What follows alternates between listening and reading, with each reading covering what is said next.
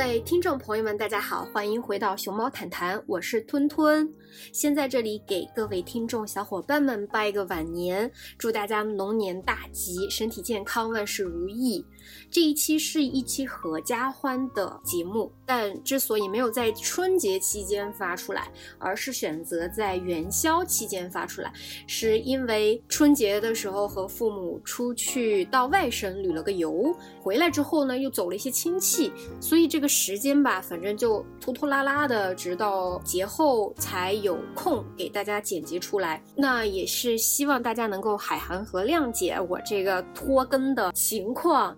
简单来说呢，我们这次旅行的一个概况是，三个四川人去福建的厦门、漳州和泉州三个城市旅行了，大概一共是一周左右的时间。期间呢，我们还有一个自驾游的体验。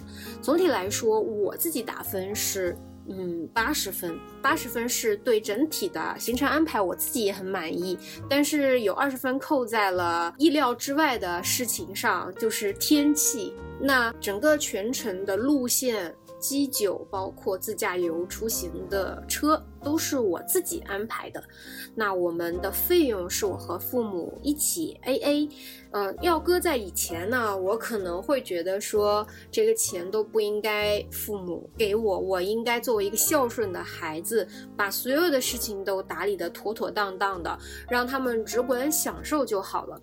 但是后来我觉得说这么做，把它作为一种孝顺的表现，其实你自己是很累很累的。那父母其实也不愿意你看到这么累。这次我之所以没这么干，是因为我希望父母知道我的付出也是需要得到尊重和感谢的，啊，不是说孩子的付出就是理所应当。应该这么说吧，我们对别人给予我们的照顾，应该表示出自己的感谢。我觉得这样才是一个良性的关系的互动，而不是说一味的委曲求全、忍辱负重。这样的话，你会发现你的关系是无法持续的经营下去的。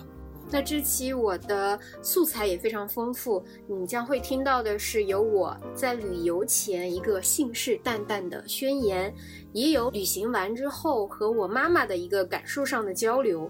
那到最后我也会谈一谈整个这次回家过年，包括旅游，我的一些关于原生家庭的感悟吧。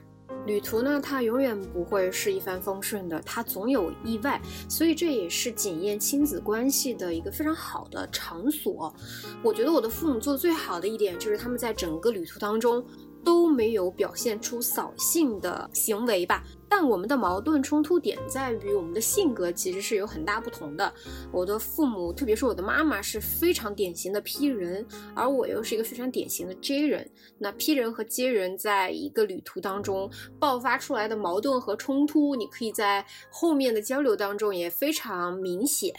不过，我觉得换个心态吧，看任何一个事情，其实不管是和父母相处，还是对待自己，都会有不一样的体验。那就废话不多说，我们先按照时间先后顺序听一听我在旅行前我那个信誓旦旦的宣言吧。我现在呢正在收拾出去玩的行李，那这一次是想借春节这个假期和爸妈。出去旅行一下，因为感觉也很久没有旅行了嘛。毕竟疫情三年，而且我们三个人一起出省旅游的机会真的是蛮少的。呃，其实大家可能会觉得说出去玩还和父母还是蛮纠结的，因为爸妈他们可能已经和我们的生活习惯，包括消费习惯也不一样了。那在这样的情况下，你们可能会有很多矛盾哦。怎么可能会没有矛盾呢？其实我已经想好了。那因为这个是录在去出游之前嘛，所以我也想看一看七天之后再来录，我看我的心情是怎么样的。这一次出行其实是有两个目的，一个目的就是治愈好我这个接人的这种掌控欲，要享受随机，或者说要明白一个道理，就是最万全的准备就是随机应变。然后第二个目的其实是想要治愈我对原生家庭当中的一些创伤吧，其实有有点类似于脱敏治疗。呃，相信我自己能处理得好，在旅途当中和父母之间的可能会发生的这些矛盾，呃，我有正视到这个问题，并且敢于去面对它。总之，我就是想说明，我现在是一个有能力去爱自己，并且去包容父母的人。我想证明这一点吧。不过，我们可以一起去期待一下，我在这场旅途当中有没有再次的爆发，或者说发脾气。所以说到这里，就一起听下去吧。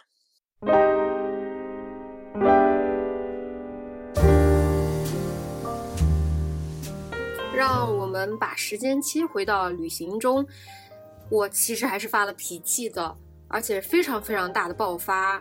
那也只爆发过那么一次，是对我妈发的。嗯，那天是旅行的第二天，然后我们当时是在整个厦门旅游嘛，呃，当时是在鼓浪屿岛上。然后第一个事件就是我妈妈没有任何时间观念，这个是他的性格决定的。所以之后我对他进行 MBTI 性格测试的时候，我才觉得这个测试真的太准了。他是 ESTP 性格，嗯，当然这个扯远了，我们还是回到旅行的事情上。由于我妈妈的时间观念特别特别弱，所以她经常走在路上，就是我和我爸走在前面，走着走着就发现身后没有人了，不知道她去哪儿了，然后我们又会原路返回的去找她，要么就是给他打电话，然后没有人接。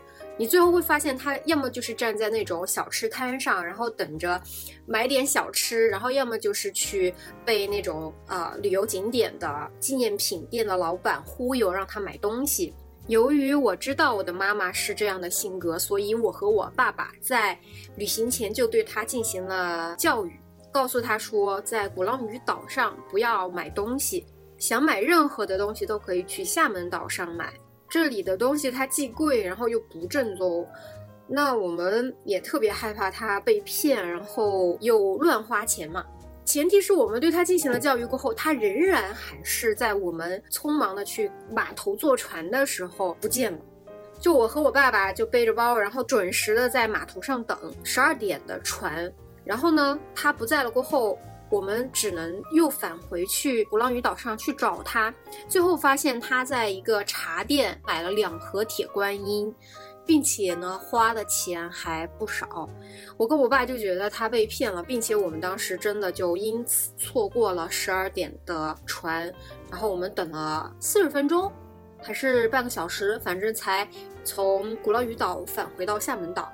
其实事情不大，但是呢，耽误了我们后续的所有的行程。由于他的一个随心所欲、我行我素，耽误了时间，导致我们在厦门植物园的时候错过了最后一班公交车，就只能走路返回西门。整个路途当中，他就抱怨我和我爸，并且开始摆脸色。然后当我们走出厦门植物园的时候，已经很晚了。那条路上就开始堵车，由于堵车就很难打到车，所以我就提议我们坐地铁回去。然后一听到坐地铁回去的时候，我妈妈又开始抱怨，可能她的腿是真的很疼了，因为她毕竟受过伤。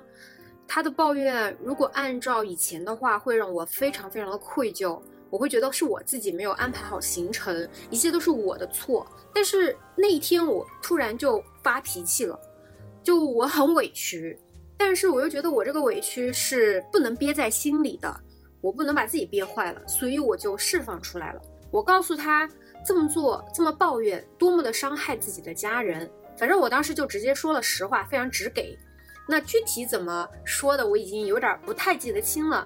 大概是我说，你要是再这么我行我我素的、自由自在的、随心所欲的、不听安排的。那么你可以自己去玩儿，你也是一个成年人了，你有钱并且有自理能力，你想要自由自在的按照自己心意的去玩的话，你就自己去玩，不要跟着我玩了。我组织的这趟旅行，我也要照顾我自己的感受。你要是让我不愉快的话，你可以退出我的旅行团，你自己去玩，我把钱退给你。我这话是不是说的有点狠？反正当时呢，我主要起到一个教育他的作用吧，不管他到底听没听进去，或者是听进去了多少，反正我觉得我要把我该说的话都说出来。以前我会觉得说这个话可能会伤害到他，我就不说了，反而会给他一种错误的反馈。现在我说了过后，我发现其实他的反应是他听进去了一些，那他后面就没有抱怨了，他就非常安静的跟着我爸，然后我们三个人一起坐地铁就回到了酒店。后来呢，我也根据他的反馈临时调整了我们的行程。了解到我妈走路她有一个能力的受限范围，所以我整体取消了三分之一的行程来照顾她的感受。之后的行程当中，他也会稍微的考虑一下我和我爸爸的感受，呃，他还是没有那么的我行我素了。当然，大部分时间他还是保持他自己的性格。不过那个时候我就会硬刚。我发现我妈妈这种性格，她是很 T 的人，她不是 F 人，所以你硬刚她的话，她不会想很多，也不会多愁善感，她没有那么敏感，或者说她也是一个很直接的人吧。所以，合理的硬刚其实会给他正确的反馈，反而让他变得更好。所以，接下来大家也可以听到我和我妈妈在旅行后进行整体的一个复盘交流的时候，我们的氛围更像是朋友，更平等，更尊敬彼此。然后也发现了他身上的一些可爱之处。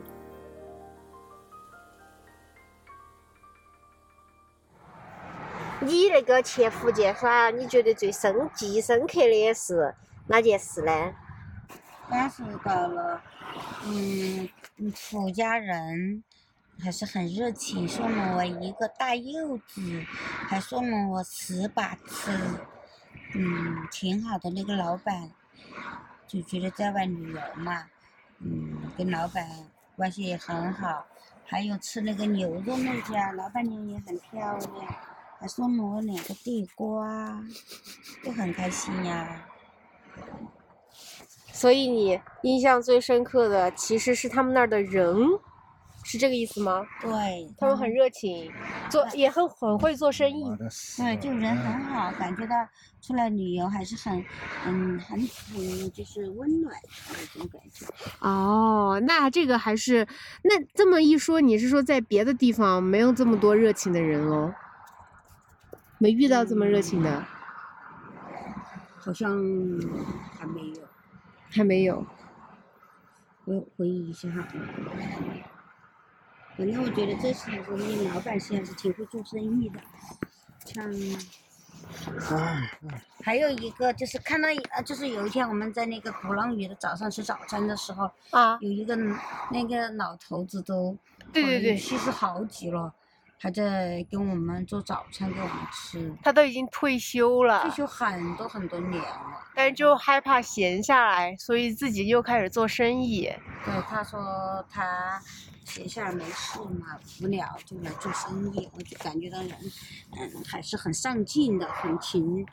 嗯，还是很勤奋的那种，感觉到他们福建人，这这个还是很不错的。就是他们的那种身上的爱拼才会赢的精神，好像比较统一，对吧？对对对。嗯。哎，那你有没有除了这个之外，你觉得呃收获最大的收获是什么呢？最大的收获就是，嗯，一家人开开心心的在外面吃好的，啊，然后看不同的风景。嗯，因为我以前没有看过大海嘛，现在又看到大海了，看到了海浪声，听到那个波涛汹涌的，就是那天我们去珞珈寺旁边的那个大海，不是那天我们去看大海，嗯，特别的兴奋，因为那天风大浪大雨也大，但是那个浪很大很舒服看起来，然后又看到了渔民出海。他们的那个小船在那个浪里，哎呀，反正就是我觉得还是挺好看的。一，嗯，一，一会儿进入海，进入水下又浮上来，进入海下又浮上来。因为船是呃有一点弯的，然后他就等于说就像。以前好像是在电视里面才看见的，但是但是现在是看到真真正的。看到真的了，而且后面我们又呃，我们当时看那个呃渔民出海，嗯，比较远。后来我们又嗯近距离的看了，近距离看到那个沙滩，看到了很多很多渔船，感觉还是很亲切的。感觉到体会到了，嗯、渔民的体会到了渔民，嗯、那种。嗯，不怕死的那个求生的生活，他们生活也不容易。他们要去打鱼，为什么我也不知道他们为什么，嗯，在那么那么大的风浪下还要出船再出出海，我也不搞不懂，嗯，但是我觉得还是挺好看的，看到那个小船在那个浪里，哎，在那个浪里钻进去又浮出来，钻下去又浮出来，你这个形容很形象。嗯，对，还是挺好的。那你觉得出去玩，呃，有精神就放松吗？呃，比如说你天天在家里待着的话，不出去，就会觉得人还是需要走到别的地方去看一看。在嗯这方面，你觉得精神有稍微放松一点吗？完全放松了，我都不想回家了，我还想玩都没有玩完呢，时间太短了。时间太短了，时间太短了要，还没有，还有两个地方我还没有去，哪两个地方你想去？那个叫什么卓峰岛，小坐风车岛。哦对，小坐风车岛没有去玩，还有一个与那个古城，什么古城。那你刚刚说你对福建印象比较深刻的是他们人身上的不不不怕吃苦，呃，然后还有他们常的勤奋的这种精神啊。还有看了那个他们的那个，嗯，他们那种家族观念，看了那个土楼，我觉得，我觉得还是很，还还是很震撼，嗯，那种团结，那种家那个家，嗯，组的一个概念。啊，就是啊土楼他们都是以前在元代和宋代的时候对，就他们古。逃难，为为了避免战争，一家子人逃难逃到了福建这种地方。对他们修那个土楼，感觉到就是围成圈圈，那个那个还是很有意思的，就很团结的那种，也感觉到可能嗯那么多一家人都住在一起，在一个圈圈里面，那个就叫幸福是吧？就是说他们反正他们感觉到他们那儿的人啊，还是比较和谐，就是邻里肯定关系很好，而且他们是一个姓氏，很亲的亲戚。反正感觉到他们老祖宗的智慧还是不一样，不像就是说不不不是不搞那种四分五裂的你一坨我一坨，它是围成一个圈，围成一个圈就代表圆满的意思嘛。然后大家生活在一起，在一个圈里，我我感觉到那种生活还是很惬意的。就像一个堡垒一样，对吧？一家人活在一个房子里，就很多家人住在一个楼里面，肯定，嗯，又不寂寞，又好玩，互互帮互助的那种，共同生活在一起，很热闹，哎他又很们说他们团结，对，肯定还是很舒服那种，嘎，对，因为他们说他们那边的老人都很很长寿，我觉得肯定跟心情心胸肯定还是大家心胸都很大度，嘎，对，因为他们的祖先是吃过苦的，走了那么远的路，逃到一个荒无人烟的地方，嗯，一步一步建。对建起来的，可能还是好不容易，而且感觉到他们的老祖宗还是很有智慧的，嗯修的那个房子那么多年都没有垮掉，还是好神奇哦，对还是很聪明的，他们祖宗应该很聪明的，嗯他们还有家风，我觉得还看到他们有一个家，那个家风是一个蔡氏一个家族，他们写的就是说做生意的人。不能把就是你的下面的工人剥削的太凶了，剥削来就是那么今后人家就很恨你的后人，对你的后人就不好，要积德，嗯，要，反正那个那个关系，就是做事留一线，日后好相见，对吧？不就是说，嗯，就是说，不要剥削的太凶了。还有那个图，就是他养鸭子呀，五个鸭子，五蓝鸭，我没有看到养鸭子的那个呢，网文儿来了的嘛。嗯，哦哦，那个地方的人可能喜欢吃鸭子，他们的鸭子也很漂亮，嘎，肯定那好吃。你最，那你说到吃的，你最喜欢吃的是什么吃的呢？三个吧，前三个，排个序。最想吃的他们的什么好吃啊？其实他们的吃的倒是不是很，不你是四川味，所以你不是觉得很，就是不是那种很好吃的那一种。吃的话，还是我觉得四川的、成都的，嗯，要做的好吃一些。然后那边的话，那你选三没有不没有四川吃的丰富，吃的都不是很好。他们的小吃呀，各方面还是没有成都的好吃，成都的好吃一些。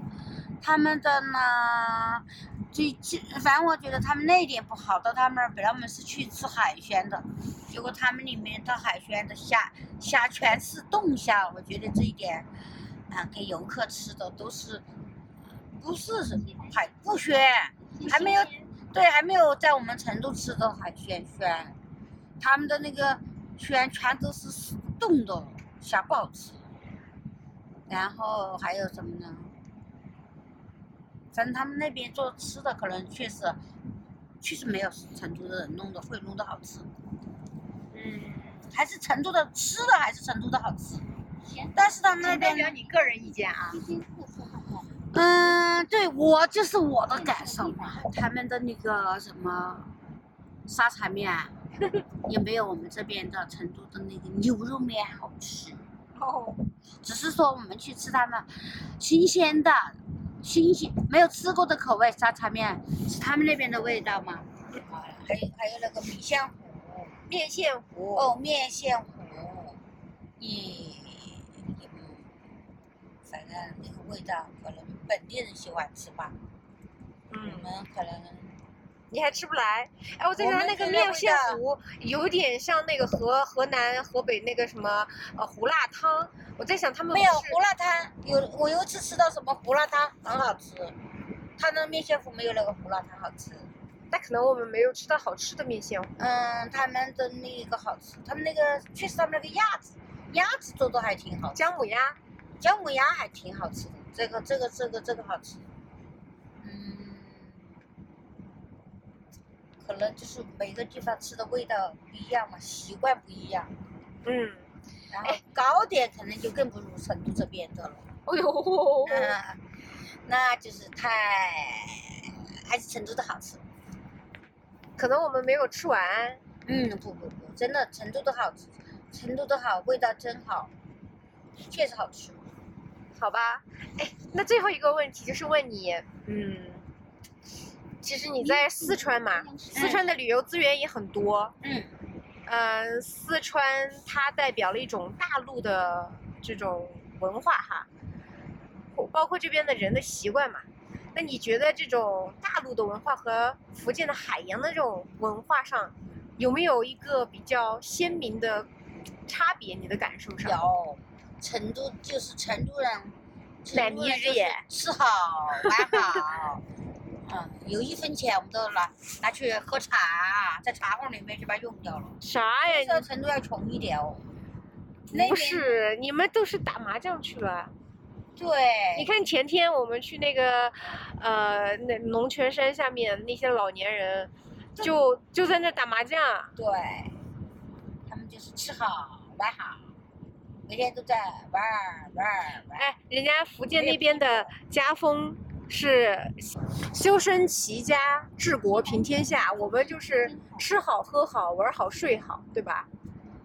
成都就是玩儿，太会玩儿了。我们就觉得追求没有他们那么拼搏精神，因为因为这边是大陆，成都这边有好多吃的，山上啊野菜的多得很，呃，店里面会种庄稼又多，又呃又呃适合种庄稼有吃的，确实确实挺丰富的。嗯，然后蔬菜也多，肉肉也多，就嗯不需要去海里的都有吃的。嗯可能他们那边那边我们这边就物质丰裕的，太丰裕了。嗯，所以物质然后丰裕了就很容易得到粮食，所以就有吃的，反正就天天玩儿条件要好一些，感觉。河边上那边的话，可能要出海好危险的，是吧？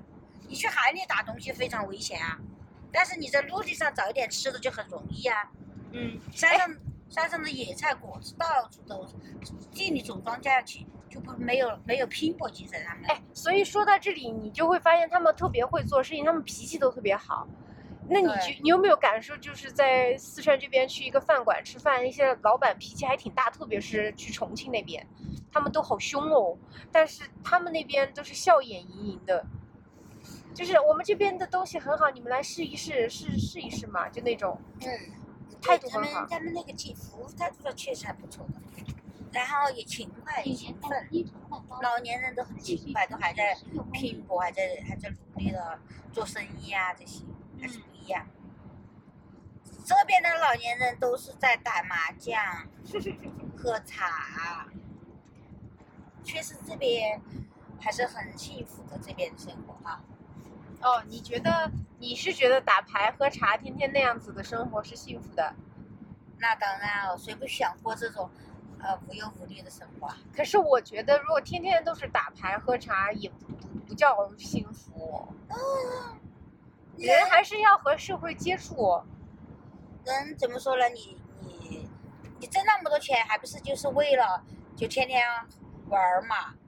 可是我觉得，挣那么多钱干嘛了？不是就是为了吃好玩儿好吗？那四川人他就是，哎，反正有一点钱就把它用掉了，就是玩儿。哎，深圳人真的是很真的很会享受生活的。但我跟你讲，你这样就没有办法进步。嗯，嗯，对对，但是这边这边又不打仗，哪个朝代他就没有压力啊？就是说，你知道为啥？呃，你挣那么多钱，不是为了天天说玩好吃好吗？不啊，他不是为了玩好吃好，而是他们那儿有一种劳动精神，就是我挣钱不是为了挣那个具体的钱，而是图一个过程。我要我要享受我劳动然后获得回报的那个过程。那生命的价值就是在于说，呃，我做了一些事情，而这些事情它又恰好能够在社会上获得一个报酬，这个就叫资本主义精神。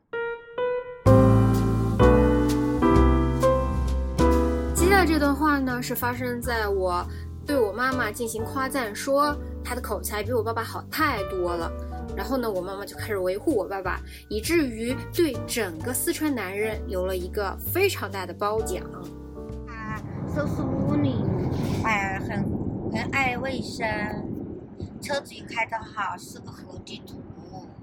活地图，对你，你爸爸还是很多优点的，长得也帅，也吃得了亏，车技又好，又 又爱卫生，又勤快，衣服洗得干干净净的，每天头也洗得干干净净的，胡子还刮得干干净净的，嗯，还是不错的，是不是啊？是啊，还给你整理床铺，还要帮我们洗衣服，还要拖地，还要吸灰尘。哎，这个是不是就是四川耙耳朵？不是，四川有很多男生都很冷、很懒的，然后又很很不讲卫生的。啊，就是只有我爸爸他是这样的。哦不不，也有很多男生，也有很多男生，呃，四川有很多男生会煮饭，会买菜。你看那个张会计多早就去买菜，那董雪山也是每天多早就去菜市场买菜。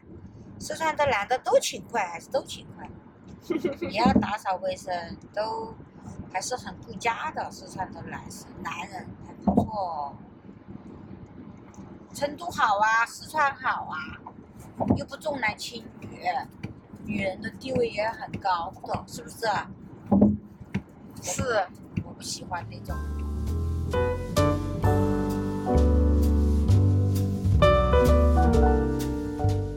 我们还是再次呼吁所有的男同胞们都要向我爸爸这样的四川男人学习。其实我们这次去了福建很多的景点，包括厦门、包括南靖、土楼，还有泉州以及晋江。这么多的景点当中，我其实最喜欢的是南靖土楼。呃，一个原因是因为那一天天气特别好，太阳特别的大。第二个是那个地方让我觉得非常非常有真正意义上的家的温暖，一种属于中国人的那种人文关怀。这个体会呢，是来源于我们和当地人交流的比较深入，他们也非常的热情善良，就像我妈妈说的一样。我觉得那群土楼本地人，他们相处的氛围，呃，特别像是与世隔绝的世外桃源。我记得我们当时是开车自驾，然后开到了一个嗯盘山公路上，绕了很久，开到了一个深山里。我们是走到了观景台。当风拨开了迷雾，阳光洒进了那个山谷，我们从高处往下看，才看到了土楼的全貌。那一刻，真的特别像《桃花源记》当中的那种豁然开朗的感觉。据说呢，土楼的祖先是为了逃难才到这个福建深山里生活。土楼的人，他们一辈子都是一起生活、一起长大，然后一起变老。仿佛就像是现代文明也没有办法冲破他们这样的一个情感羁绊。很多土楼的人去外地打拼过后，他们仍然选择回到家乡，回到土楼继续生活。呃，我问过他们为什么这样选择，他们说，一方面是因为这里的水质和空气都很好，土楼他们附近的土地也能种庄稼，能够实现物质上的自给自足。并且在这里生活的寿命也很长。另外一方面是在外面的生活压力非常大，并且外面的钱也没有那么的好挣。如果没有那种非常大的欲望想成为大富大贵的人的话，其实他们更认为在土楼生活那种一家人团团圆圆的方式是更适合他们自己的情感价值取向的。